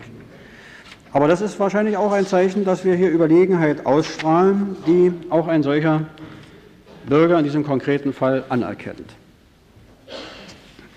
So viel mal zu dem einen Partner zu Ihnen, der in der psychologischen Literatur als Kommunikator bezeichnet würde, aber das ist ja unerheblich, wie wir heißen. Wir wissen ja, wer wir sind. Nun zu dem Gesprächspartner noch ein paar besondere Dinge, die man auch wissen sollte. Auf welche Besonderheiten müssen wir uns einstellen beim Gesprächspartner? Ich glaube, es ist schon ziemlich klar, dass natürlich auch der Gesprächspartner ein bestimmtes Beziehungsgefüge, Beziehungsfeld aufbaut zu uns, die wir das Gespräch führen. Also der macht genau das, was wir eben mit ihm gemacht haben. Der sagt sich, ah, wie alt ist der? Mhm. Eine Frau, gut. Ja, was mag der von Beruf sein? Ja, welchen Bildungsstand hat denn der? Und so weiter und so fort. Und die haken ja überall dort ein, wo das völlig nebensächlich wäre, ja, aber der ist auch sehr höflich und korrekt, Donnerwetter und so, ja. Also das sind die Dinge, die sofort bei ihm auch eine Rolle spielen, genau wie bei uns. Wahrscheinlich würde er sagen, naja, das ist ein bisschen seriös, das siehst du gleich, wo der arbeitet und so, ja, was der für, der hat nicht den neuesten Schrei und so, ja. Na, da, also wir haben zum Beispiel noch einen vernünftigen Kopf, den man da angucken kann und so, ja, das ist ja bei manchen nicht gegeben und solche Dinge. Gut, also das ist das eine, was er so, er stellt sich also darauf ein, alles das, was bei uns wirkt, wirkt bei dem genauso. Das ist klar. Geht Menschen wie Leuten, stellt sich also darauf ein. Es ist, äh, ich will das gleich mal sagen, wenn da zum Beispiel der Gesprächspartner zwei Meter groß ist, ja, und er tritt dem Antragsteller hier gegenüber, dann möchten einige schon wieder Reis ausnehmen wahrscheinlich, ja. Aber äh, das bedeutet noch lange nicht, ja, dass das unbedingt durchschlagende Erfolge haben müsste. Aber wenn einer korrekt und freundlich ist und so weiter sagt, da ist, sind viele Argumente weg, denen sind auch die, im Augenblick verschlägt es auch vielen die Sprache, die wissen gar nicht, wie sie anfangen sollen. Weil sie ganz was anderes erwartet hatten, alles andere bloß nicht eben ein äh, sachliches Zuhören zum Beispiel. Und ein freundliches Behandeln, weil der sehr wohl weiß, dass wir ihn eigentlich auch zum Potenzial des Gegners rechnen könnten. Und sie sind immer wieder erstaunt und sagen, und Sie sperren mich jetzt nicht ein? Dann ich sagen, na, pass mal auf, Sie sind Staatsbürger, wieso soll ich, also ja, das ist, solche Dinge gibt es ja auch, die dort eine Rolle spielen. So, dann gibt es aber natürlich auch eine allgemeine Einstellung des äh, Gesprächspartners hier zu diesem Gespräch, was seine Bereitschaft ist zu sprechen. Wir haben mal Dinge zurückverfolgt, das ist ja eigentlich erstaunlich. So ein Entschluss reift ja in der Masse der Fälle nicht von heute auf morgen. Wir haben mal Dinge verfolgt, die gehen bis in die 70er Jahre zurück. Jetzt Mund auf. Übrigens auch zum Teil, weil sie hören, dass, wir, dass sie nicht gleich einen Absager kriegen, daraus äh, leiten einige ab, haben wir ja darüber gesprochen gestern sicherlich, ja, dass man vielleicht Erfolg haben könnte, also könnte ja alles sein. Ja, jedenfalls kommen die und ihre, ihre Konzeption ist lange durchdiskutiert, nach vorne, nach hinten, nach links und rechts mit Freunden, sogenannten und anderen, ja, und so. Und nun marschiert er los und daraus resultiert dann auch seine Einstellung zur, zum Gespräch. Der weiß, was er will, wir wissen es ja auch. Davon hängt aber ab, äh, ob er bereit ist, äh, sich mit uns zu unterhalten, sachlich, oder ob er es nicht ist. Da hängt nun, das hängt nur mit bestimmten Motivation und auch Motiva hier, äh, Emotionen zusammen, also Gefühlen, über die ich gleich noch sprechen werde. Aber das ist erstmal diese allgemeine Einstellung zur Befragung. Vielleicht sieht er auch rot, wenn er uns sieht, genau wie uns das geht und weiß, dass er das nicht zeigen kann, genauso wenig wie wir das machen. Ja? Aber er kommt ja um die Ecke nicht rum, er muss ja nun, ob er will oder nicht. Die Feinde zum Beispiel, denen geht das so, mit Sicherheit. Die wissen genau, was auf dem Spiel steht und die können sich auch äh, sehr oft sehr schön verstellen, manche können es nicht. Dann gibt es bei diesen Gesprächspartnern so etwas, was man als Sicherungstendenz bezeichnen kann. Das heißt, er möchte unangreifbar bleiben, aber er kann es nicht. Wenn er sich ja nicht weiter entäußert, nimmt das keiner mehr weiter ernst. Er muss also, obwohl er sich absichern will nach allen Himmelsrichtungen, ja sprechen. Er muss sich ja doch äh, stellen und das belastet ihn außerordentlich. Das ist übrigens ein Punkt, wo wir sehr schön einhaken können, weil das natürlich kein Mensch auf die Dauer durchhält also sich den Rücken frei halten wollen, nicht anecken und so weiter, aber trotzdem den, das Problem durchsetzen wollen, die Zielstellung durchsetzen wollen. Das bringt manchen in solch eine Situation, dass der psychisch so belastet ist, dass er da nicht, nicht durchhält. Er wird dann laut oder irgendwie, es gibt auch andere Anzeichen, wo wir sagen, hier wäre es lohnenswert, hier könnten wir eigentlich einsteigen. Und natürlich gilt auch bei dem Gesprächspartner ein äh, gewisses Prestigedenken, eine Prestigetendenz, der will nämlich ernst genommen werden. Er will auch nicht von uns blamiert werden, wenn es geht. Also als, als, äh, jemanden, äh, als jemand dargestellt zu werden, der überhaupt nicht begriffen hat, obwohl er so lange zur Schule gegangen ist und studiert hat, hat er offenbar nicht, wenn ich das sagen würde, ja, dann fühlt er sich auf den Schlips getreten. Wir haben da gute Erfahrungen gesammelt, wenn die auch mit vollem Ornat angesprochen werden. Nicht? Mit, mit, äh, mit Ingenieur meinetwegen oder mit, mit Herrn Professor oder weiß, wer auch immer das ist. Oder, ja. Äh, das hat zum Teil die Leute dazu bewogen zu sagen, naja, also wenn du hier so, dann könnte man eigentlich auch sachlich bleiben und versuchen dann auf andere Weise ihre Ziele durchzusetzen.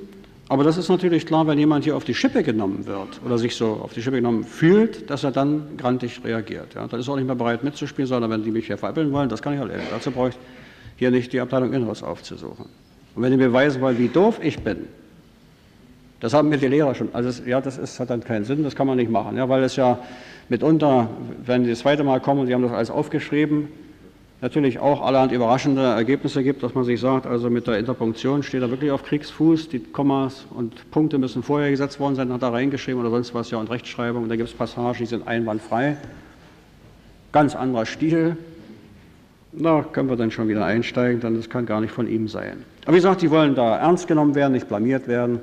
Das ist ja auch eine wichtige Sache, vor allem wenn da noch andere dabei sind. Die Frau ist dabei, nicht? oder der Mann ist dabei. Das, ist, das, muss man, das macht man ja schon, wenn man einen Verkehrssünder behandelt, nicht? dass man den von der Familie trennt und nicht, dass er vor den Kindern der Vater als Verkehrsrauli dargestellt wird. Da möchte er dann auch nicht mehr richtig mitspielen. Das ist auch gar nicht mehr einsichtig, da möchte er nun zeigen, wer hier derjenige ist und reitet sich immer weiter rein. Und dann gibt es bei den Gesprächspartnern auch diese individuellen Besonderheiten, die sich aus der Zugehörigkeit zu einer bestimmten Klasse ergeben, die sich daraus ergeben, dass das Männlein oder Weiblein ist, die sich aus dem Beruf ergeben, die sich aus der Stellung, die er im Betrieb hat, ergeben. Sie sehen ja alle ein, dass sie keine leitende Funktion mehr einnehmen können. Das tut ihnen auch weh, das können Sie sich vorstellen. Ne? Äh, das sind aber Dinge, die sein Verhalten dann auch ein bisschen bestimmen. Das ist seine individuelle Entwicklung. Hier haben wir übrigens oft auch Ansatzpunkte weil das Bürger sein können, die äh, aus Versehen, sowas kann es ja geben, immer äh, solche Erlebnisse hatten, die gerade die, die negative Seite darstellen. Bei denen ging überhaupt nichts gut. Bei allen anderen ging das glatt, bei denen ging das eben nicht glatt. Nicht, da ist da, der Vater ist da rechtzeitig eingebuchtet worden ne, oder so etwas, ja, oder, oder ist gestorben, dann ist dann Familien, war dann äh, die Hälfte da und so weiter und so fort. Dann hat er im Betrieb, hat er das nicht richtig gepackt, dann ist er die Lehre geschmissen, aber das hätte gar nicht sein brauchen, hätten da andere besser funktioniert und so. Also alles solche Dinge, die dann auch beeindrucken können, ja, beeinflussen können, sagt, also wisst ihr was, ich gehe, es hat keinen Sinn mehr hier weg, ich kann machen, was ich will, das geht schon die ganze Zeit, seit ich aus der Schule bin, nur ein Trödel. Und die haben eben keine Neubauwohnung gekriegt und da reicht das eben nicht fürs Auto und so weiter und so fort. Ja. Alles solche Dinge, die natürlich eine Rolle spielen können, genauso wie aktuelle Erlebnisse, die natürlich den äh, Gesprächspartner irgendwie beeindrucken können, manche so beeindrucken, dass er nun meint, aber jetzt muss er hier das Weite suchen. Das wären also zunächst mal solche generellen Dinge, die wir hier bei in Rechnung zu stellen hätten. Nun gibt es da noch ein paar Aspekte, die ich doch noch mal deutlich machen will, weil sie uns bei der Arbeit mit den äh, Bürgern im Gespräch noch ein bisschen helfen können, vor allen Dingen, äh, um sich da richtig einzustellen. Das ist der Zusammenhang zwischen Denken und Handeln und Motiven. Es ist ja nämlich so, dass uns manche Bürger sagen, also ich will das gleich mal sagen, ich habe ja nichts gegen die Republik, ich habe nichts gegen euch, bloß ich kann ja nicht mehr leben. Ich habe keinen direkten Grund, aber ich, äh, ja, ich muss ja weg. Nun könnte man dem auf den Kopf zusagen, dass er lügt, weil es sowas nicht gibt.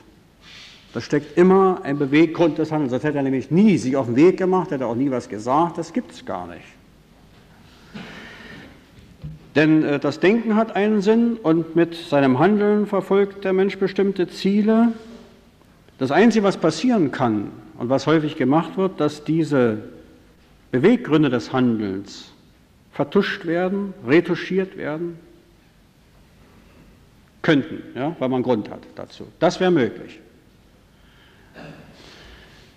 In der Regel ist es so, die können uns das Motiv nicht sagen. Das sind mitunter Dinge, da äh, zieht einen dann wirklich die Schuhe aus. Ja. Aber äh, das müssen wir wissen, sowas gibt es nicht. Es gibt also solche Motive, die generell liegen sie dem zugrunde. Davon hängt sogar ab, wie gründlich ein solcher Bürger sein Anliegen verfolgt, ob er hartnäckig ist, ob er sagt, gut, ich nehme das in Kauf, ich komme wieder. Und die noch äh, jahrelang ja, uns da äh, immer wieder besuchen kommen. Wir fragen, gibt es was Neues bei Ihnen? Nee, ich dachte gerade, bei Ihnen gibt es was Neues. Nee, na, ist gut. Also, ist, ja, oder so. Also, sie sind so hartnäckig, die wollen auf Biegen und Brechen sagen, bis die von uns träumen und dann können wir fahren, oder so ungefähr. Ja. Also, solche äh, Motive sind natürlich die Grundlage dafür. Oder wie umfangreich, das ist ja mitunter erstaunlich, was da für ein Schriftverkehr entwickelt wird. Auf welche Emsigkeit, da wird bombardiert, nachdem die, die äh, Bezirksleitung äh, angeschrieben worden ist, hat nicht geklappt, meinetwegen das Zentralkomitee oder das Ministerium oder irgendwie, ja, und wenn es geht noch die UNO oder weiß ich was, ja, das dazuleiten wollen und so. Also es gibt ja mitunter umfangreiche Bemühungen, das hängt alles damit zusammen, dass das Ziel ziemlich klar ist, was der will. Wenn das Ziel wackelig wäre, würde er das nie machen. Also alle die, die solche Aktivitäten entwickeln, haben relativ verfestigte Motive. Wenn sie uns die nicht sagen können, dann haben sie einen Grund dafür. Die haben natürlich eins, sonst würde das gar nicht gehen. Und auch die Ausdauer bei solchen äh, Zielstellungen, die Sie hier verfolgen, ist ein Zeichen dafür. Allerdings gibt es auch äh, Situationen, die den Gesprächspartner so beeinflussen können, dass er sozusagen im Affekt handelt. Aber Affekt heißt nicht Mord und Totschlag. Ja? Affekt kann äh, die Situation, die Lage sein, in der er sich befindet, die dann dazu führt, dass er äh, weitgehend gefühlsmäßig entscheidet und reagiert und nicht mehr die Folgen seines Handelns überlegt. An der Stelle würde er zum Beispiel auch über Dinge sprechen, die er sonst die ganze Zeit sorgfältig vertuschen wollte. Nicht alle, die zum Beispiel explodieren bei uns, detonieren, ja, implodieren oder explodieren, spielt keine Rolle. Das sind welche Kandidaten, da hätten wir, so komisch das klingt, wahrscheinlich noch Aussicht, was zu machen. Die halten das nämlich psychisch nicht mehr lange durch, offensichtlich. Die sind so angeknackt, wir müssten nun bloß noch den Punkt finden, wo wir mit denen wirklich reden können. Oder aber es ist so, dass sich hier in Kürze ein Feind offenbaren wird. Also irgendwas steht hier im Busche. Ja? Das sind solche Affekte, die dadurch entstehen können, dass eben die Situation nicht verkraftet wird.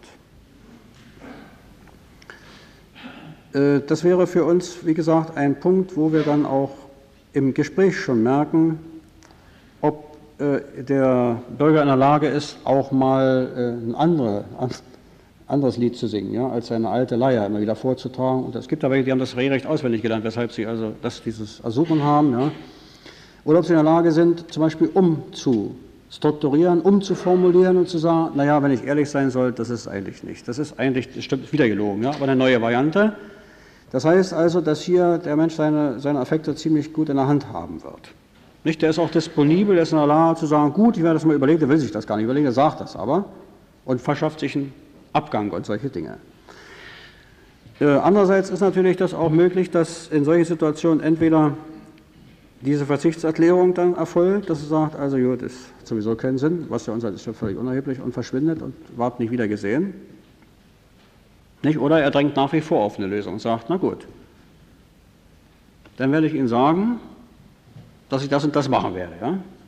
Dann wird er von uns verkauft. Jetzt kommt die Belehrung, die wir ja an die machen wollten, da werden wir Ihnen sagen, was wir dann mit ihm machen müssen, ja? wenn er das wirklich anstellt. Also solche Dinge, die äh, also mit diesen Affekten etwas zusammenhängen. Dann haben wir mitunter, das ist ja beim Gespräch sehr deutlich zu merken, etwas äh, viel mit Fühl- und Wunschdenken zu tun. Das muss eben so sein. Nicht, wenn Sie also auch auf Missstände hingewiesen werden, dann wissen Sie dann, wo Sie hinfahren, das weiß da alles. Dann wissen Sie, wie schwer das da ist, zur Arbeit zu kommen? Ja, das weiß ich. Dann meinen Sie, dass, da, dass Sie damit zurechtkommen? Ja. Na, haben Sie gelesen von den 20.000? Habe ich gelesen. Und was meinen Sie? Mir geht es nicht so. Das ist richtig, dass die gescheitert sind, die sind unfähig, in dieser Welt zu leben, ja, aber ich weiß das. Ich bin ja nicht von gestern, ja, ich kann das. Hm. Das ist noch gut, also wenn es so ist, was haben Sie denn die ganze Zeit gearbeitet? Na, ich bin ja Holzwurm, ja, ich bin ja Tischler. Mhm. Haben Sie schon mal was anderes? Nee, ich, was meinen Sie, was Sie dort, ob Sie das machen können? Das glaube ich nicht. Dann hier die Bauern, was werden Sie da machen? Na, sagt er, ich habe das, ich weiß genau, man kann, ich weiß alles ganz genau, ja, das weiß dann natürlich nicht genau. Da kann man sich umschulen lassen und das trägt dann also alles die Bundesregierung oder weiß ich was, die Landesregierung und dann mache ich das und das und dann, also einwandfrei äh, für, für logische, sachliche Argumente nicht zu haben, das muss so sein, das muss so sein, weil er sich das so vorstellt. Ja. Klappt das bei ihm? Bei ihm klappt alles, bei den anderen nicht, die sind zu durstig dazu. Wissen, er packt es richtig an. Dann sagen sie uns zum Schluss, sagen sie, so, dann werde ich Ihnen mal was sagen weil Sie mir hier dauernd mit dieser Sache kommen. Mir haben acht Mann zugesagt, dass sie mir helfen werden. Wenn die Hälfte zu ihrem Wort steht, davon kann man ja wohl ausgehen, klappt das bei mir. Da können Sie ihm ruhig erzählen, dass das schon mal einer gesagt hat, dessen Namen man jetzt lesen konnte. Und als er dann angekommen war, da hat sein Bruder, der ihm da so unter die Arme greifen wollte, gerade bankrott erklärt. Seine Bruder war zu. Ja? Der hätte ihm bestimmt geholfen, er kann aber ja nicht. Hm. Naja, also es ist bei ihm nicht so, denn bei ihm geht das ganz prima. Also wie gesagt, Sie merken dann ganz deutlich, dass das hier so ein Wunschdenken ist, das müsste man irgendwie versuchen zu erschüttern. Aber Fakt ist natürlich, dass hier die persönlichen Wünsche, die Erwartungen, die Hoffnung und so weiter, die Beurteilung dieser Sachverhalte dermaßen beeinflussen, dass sie eben nur noch sehen, was sie sehen wollen. Wenn wir hier was erreichen können, dann nur so, dass wir sie auf den Boden der Tatsachen zurückholen und ihnen solche Argumente immer wieder vorlegen, dass sie mal genötigt sind, darüber etwas länger nachzudenken. Das ist also äh, zum Beispiel ein Punkt, mit dem wir ständig zu tun haben. Eine andere Sache ist äh, auch die Rolle der, der Gefühle, die hier natürlich nicht zu übersehen ist, bei uns wie bei denen natürlich auch. Denn bekanntlich ist ja jeder Mensch nicht nur ein äh, Verarbeiter von Umweltreizen, wie das so ein, so ein Roboter macht, sondern er erlebt ja das, was mit ihm vollzogen wird. Er wertet das. Und entweder die Sache läuft so, wie er sich das vorgestellt hat, dann ist es gut. Oder es läuft dagegen, dann ist es natürlich nicht gut. Wenn Sie jetzt seinen Wünschen entgegenkämen, wären Sie ein Guter. Wenn Sie das nicht machen, sind Sie natürlich kein Guter. Ja? So, danach wird jetzt zunächst mal bewertet, ob das den Bedürfnissen entgegenkommt, ja oder nein. Deshalb sind die entweder erfreut oder verärgert, beunruhigt oder optimistisch sagen, Mensch, wenn die das sich anhören, das könnte eigentlich was werden, ja, oder so. Äh, entweder erstaunt über bestimmte Fragen oder begeistert, ja, gleichgültig oder sie finden etwas lächerlich und sagen, wissen Sie was, ich kann da bloß drüber lachen, was Sie da erzählen und so. Ja, also das sind Dinge, die also damit zusammenhängen, dass er hier eine bestimmte Stellung einnimmt. Das geht den Menschen wie den Leuten, uns natürlich auch so. Wir können hier auch oft sagen, wissen Sie, was Sie erzählen, das ist ein Lacher, ja, machen wir nicht. Äh, wir können ihn aber schlecht disziplinieren, wenn wir hier äh, dahinter steigen wollen, was ihn wirklich bewegt. Und nun äh, sind diese Emotionen so stabil, dass man sie auch nicht wegdiskutieren kann. Ich weiß, dass wir mal eine Zeit lang gesagt haben, also Gefühlsduselei bei uns nicht. Haben wir gar nicht nötig. Wir haben ja die sachlichen guten Argumente. Und haben festgestellt, dass das nicht geht. Wir, wir brauchen schon äh, klare Einstellungen und klare Motive. Wir brauchen ein klares Feind-Freund-Bild. Das möchten wir schon haben. Ja?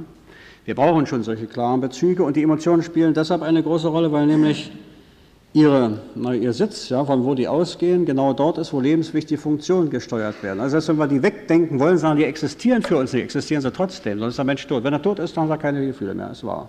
Aber solange er lebt, hat er welche. Also ich muss mich damit vertraut machen, dass das so ist.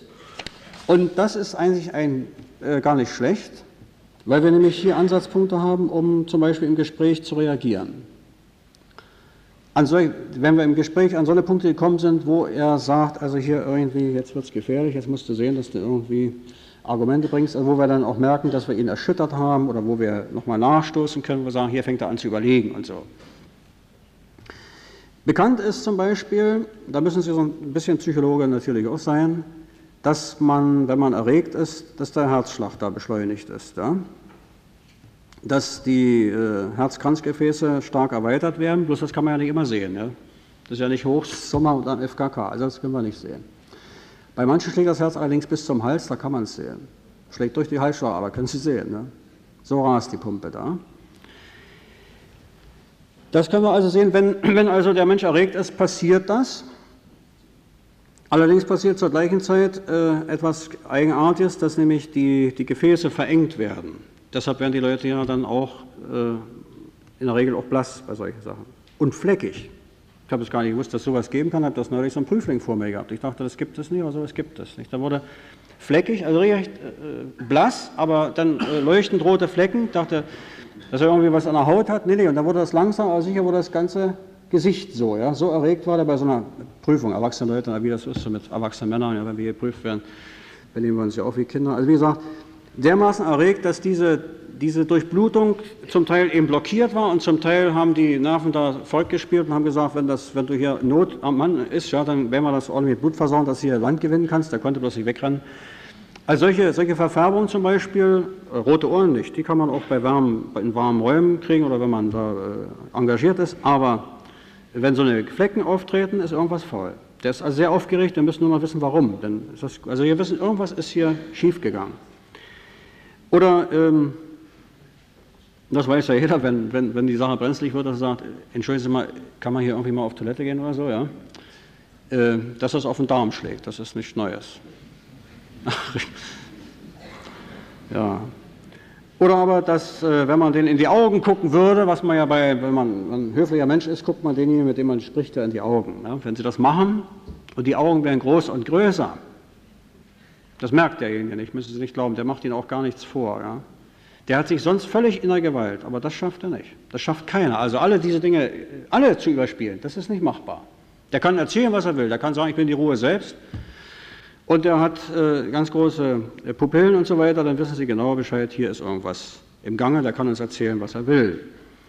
Bis hin eben, dass jemand dann Schweißausbrüche haben kann, wonach man ja auch oder einiges ableiten kann. Denn wenn jemand zum Beispiel äh, in eine Situation gekommen ist, wo er sich ertappt fühlt, dann wird er nicht vor Schweiß triefen, sondern dann äh, wird er klebrig. Ja? Aber Sie merken, das Gesicht ist, ist weiß, weich, äh, weiß ja und, und, und, und feucht, aber nicht nass. Also solche Dinge könnten einem helfen, weil man hier sagt, also das sind ja die Emotionen, die spiegeln sich auf diese Weise nämlich wieder. Da kann man machen, was man will. Also man kann allerhand unter Kontrolle halten, aber das geht nicht mehr. So könnte man also, wenn man den Gesprächspartner hier im Auge hat, durchaus auch etwas von seiner Gefühlswelt ableiten, zumindest, dass er erregt ist. Wir wissen leider noch nicht warum. Also der Lügendetektor kann auch nur feststellen, dass derjenige eben furchtbar schwitzt. Warum? Ob er nun böse ist, dass man eben Lügen hier unterstellt. Sie kennen ja dieses Zaubermittel, ja, der Geheimdienste da von der anderen Seite, ist ja auch alles eingeschlagen, weil es Quatsch ist, ja. Man könnte auch registrieren, dass da das Gehirn wie verrückt arbeitet, aber warum? Das kann, die Inhalte kann kein Mensch feststellen. Ja? Aber wir stellen mal fest, hier ist jemand erregt, hier könnten wir vielleicht auch etwas äh, unternehmen, weil wir hier merken, hier ist an einem Punkt angekommen, wo er sich nicht mehr so beherrschen kann. Und diese äh, emotionalen Prozesse nehmen dann solch eine Gestalt an, dass sie zu starken organischen Veränderungen führen können. Bis zur ersten Hilfe muss das nicht immer gehen, aber es ist immerhin ein Zeichen für uns, wie wir hier uns darauf einstellen können, wenn wir mit dem äh, Gesprächspartner hier das Gespräch führen. Äh, das mal zu zu einigen Aspekten, die bei dem Gesprächspartner selber zu beachten wären. Was den Inhalt der Gespräche angeht, da kann ich mich kurz fassen, weil wir alle wissen, worum es geht. Nicht, es geht da um, um einiges, aber insbesondere geht es eigentlich darum, dass wir hier die Persönlichkeit ja aufklären wollen, die Motivlage für dieses Ersuchen zu erkunden, Verbindungen des Übersiedlungsersuchenden zu erkennen, um zu wissen, wer ist denn das überhaupt. Seine Personalien, das ist, das ist ein Klacks, das ist für uns überhaupt kein Problem. Darum geht es aber nicht, damit wissen wir noch nicht, wer da vor uns sitzt. Ja, also die Persönlichkeit dort zu erkunden, hinter die Motive zu kommen. Und da ich nicht mehr allzu viel Zeit habe, werde ich mal gleich darauf noch äh, eingehen. Und das Gespräch gezielt zur Motivierung zu nutzen, nach Möglichkeit, dass er dieses Ersuchen natürlich abnimmt, äh, zurücknimmt und äh, dadurch äh, für uns auch wieder zurückgewonnen werden kann. Nun ist ja gestern schon allerhand von Motiven auch gesprochen worden. Wir haben hier eigentlich, wenn wir diese Motive für die Ersuchenden herausfiltern, vier Gruppen, mit denen wir es zu tun haben. Wobei zwei, die Hälfte also, für uns erfolgversprechend sind. Es gibt nämlich äh, die erste Gruppe, da sind die Motive absolut persönlichkeitsfremd, wie die Psychologen sagen. Die passen überhaupt nicht zur Person. Die sagen, was der? Nee. Habt ihr euch nicht geirrt, das ist nicht verhört oder so? Nee, nee, das ist der. Kann nicht sein. Kann unmöglich sein. Ja, wo man sagt, das passt überhaupt nicht zur Persönlichkeit. Kein Mensch weiß, kann sich das erklären, wie, wie dieser Gesinnungswandel so eingetreten ist oder wie der das vermocht hat, uns jahrzehntelang an der Nase herumzuführen. Ja? Und das sind an sich so eine Dinge, wo wir einhaken könnten, weil ich glaube, das lohnt sich, um solche Leute zu kämpfen. Dann gibt es welche, die zweite Gruppe, wo die Motivgruppe so überschrieben werden könnte, das sind labile Motive.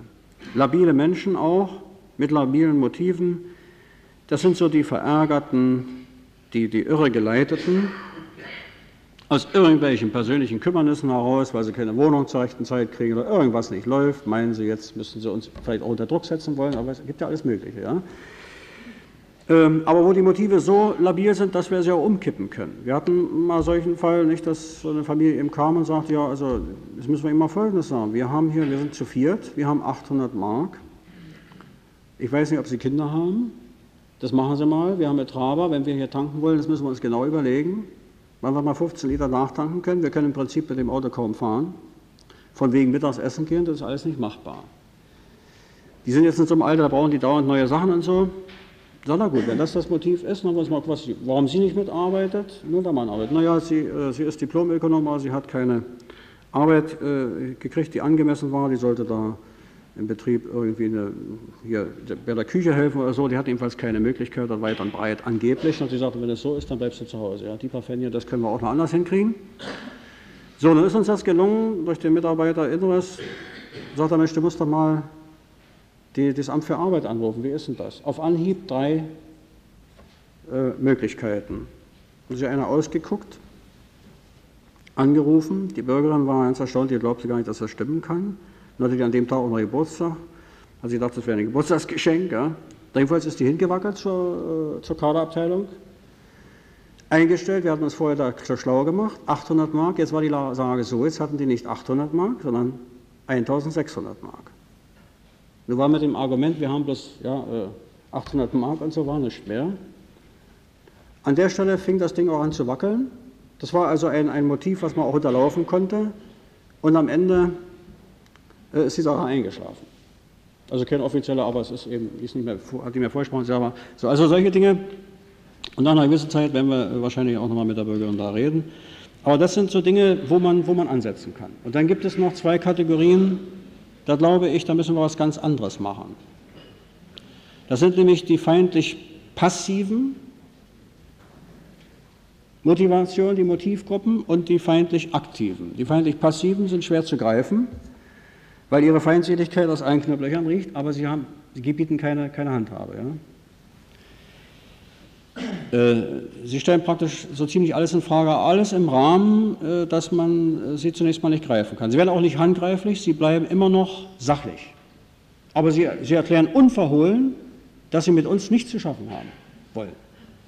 Dass sie in die Landschaft nicht passen, dass wir das einsehen wollen. Werden, sie werden uns so lange Ärger machen, solange sie hier sind.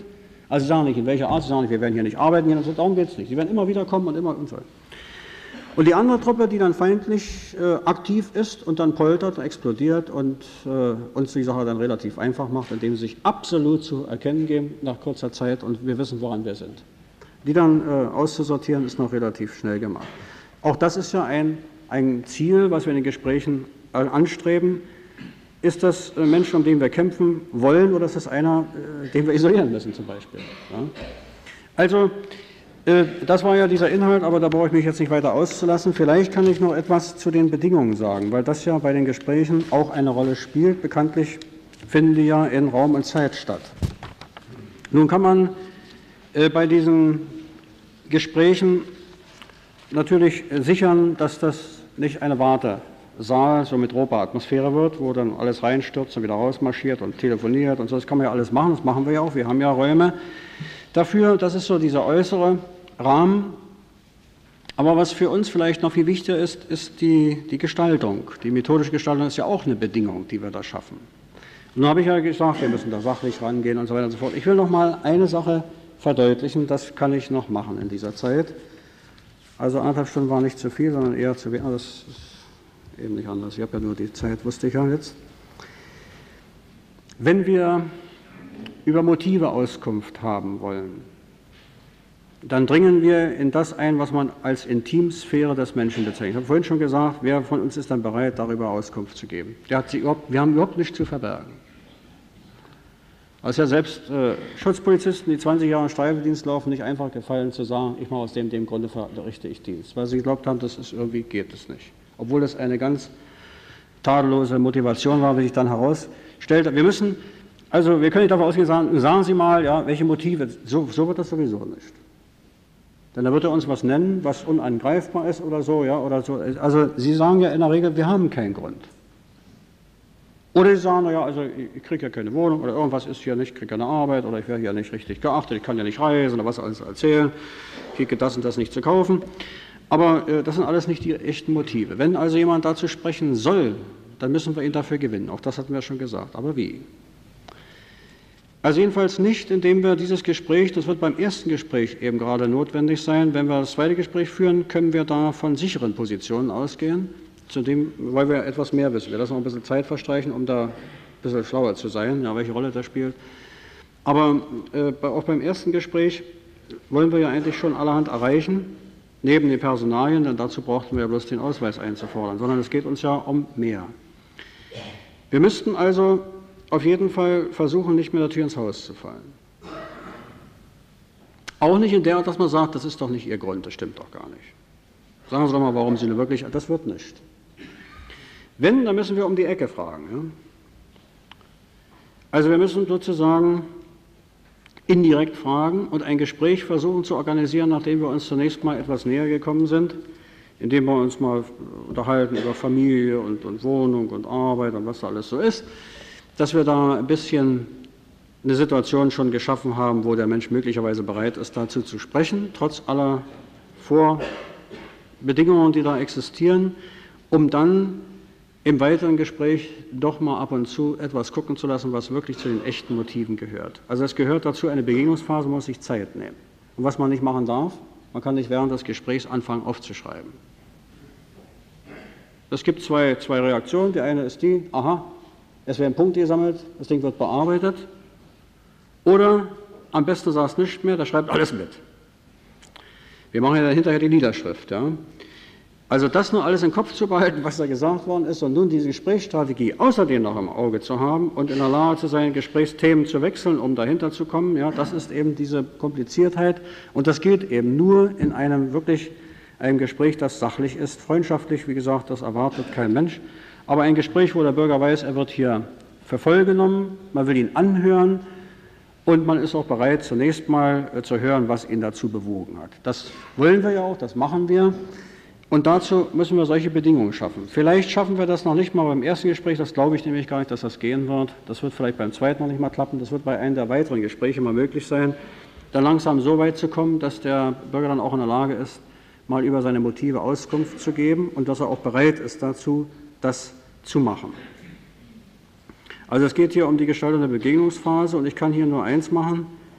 Wenn Sie da mal neugieriger sind und wissen wollen, wie das im Einzelnen gemacht werden soll, gibt es ja Literatur. Darauf könnte ich Sie verweisen, dass es da Lehrbücher gibt, ja, zur Psychologie, unter anderem eins, was sich nur mit Methoden beschäftigt, von Hans-Dieter Schmidt, Empirische Forschungsmethoden der Pädagogik heißt das vom Volk- und Wissen Verlag klein und leicht zu lesen, also überschaubar, kein so ein riesenhafter Wälzer, wo mal einiges zu solchen Dingen geschrieben ist, was die Psychologen als Exploration bezeichnen, als Erkundungsgespräch. Was geht in den Menschen vor? Auch das ist ja an sich ein Thema, was abendfüllend wäre. Das können wir jetzt nicht mehr machen. Aber äh, ich wollte Sie auf einige Aspekte mal aufmerksam gemacht haben, die bei der Führung solcher Gespräche eine Rolle spielen. Und ich glaube schon, dass wir auf einige solche Fragen, die in den Zusammenhang auftreten können, schon ein bisschen eine Antwort gegeben haben könnten. Das ist das, was ich jetzt in dieser Zeit machen konnte und auch wollte. Ich hoffe, dass ich Ihnen da ein bisschen Anregung gegeben habe, wie Sie da auf dieser Strecke weiterarbeiten können und wünsche Ihnen nun Sicherlich wird noch einer nach mir reden jetzt, ja. Aber guten Appetit nach dieser anstrengenden ersten Runde. Ja. Schönen Dank fürs Zuhören.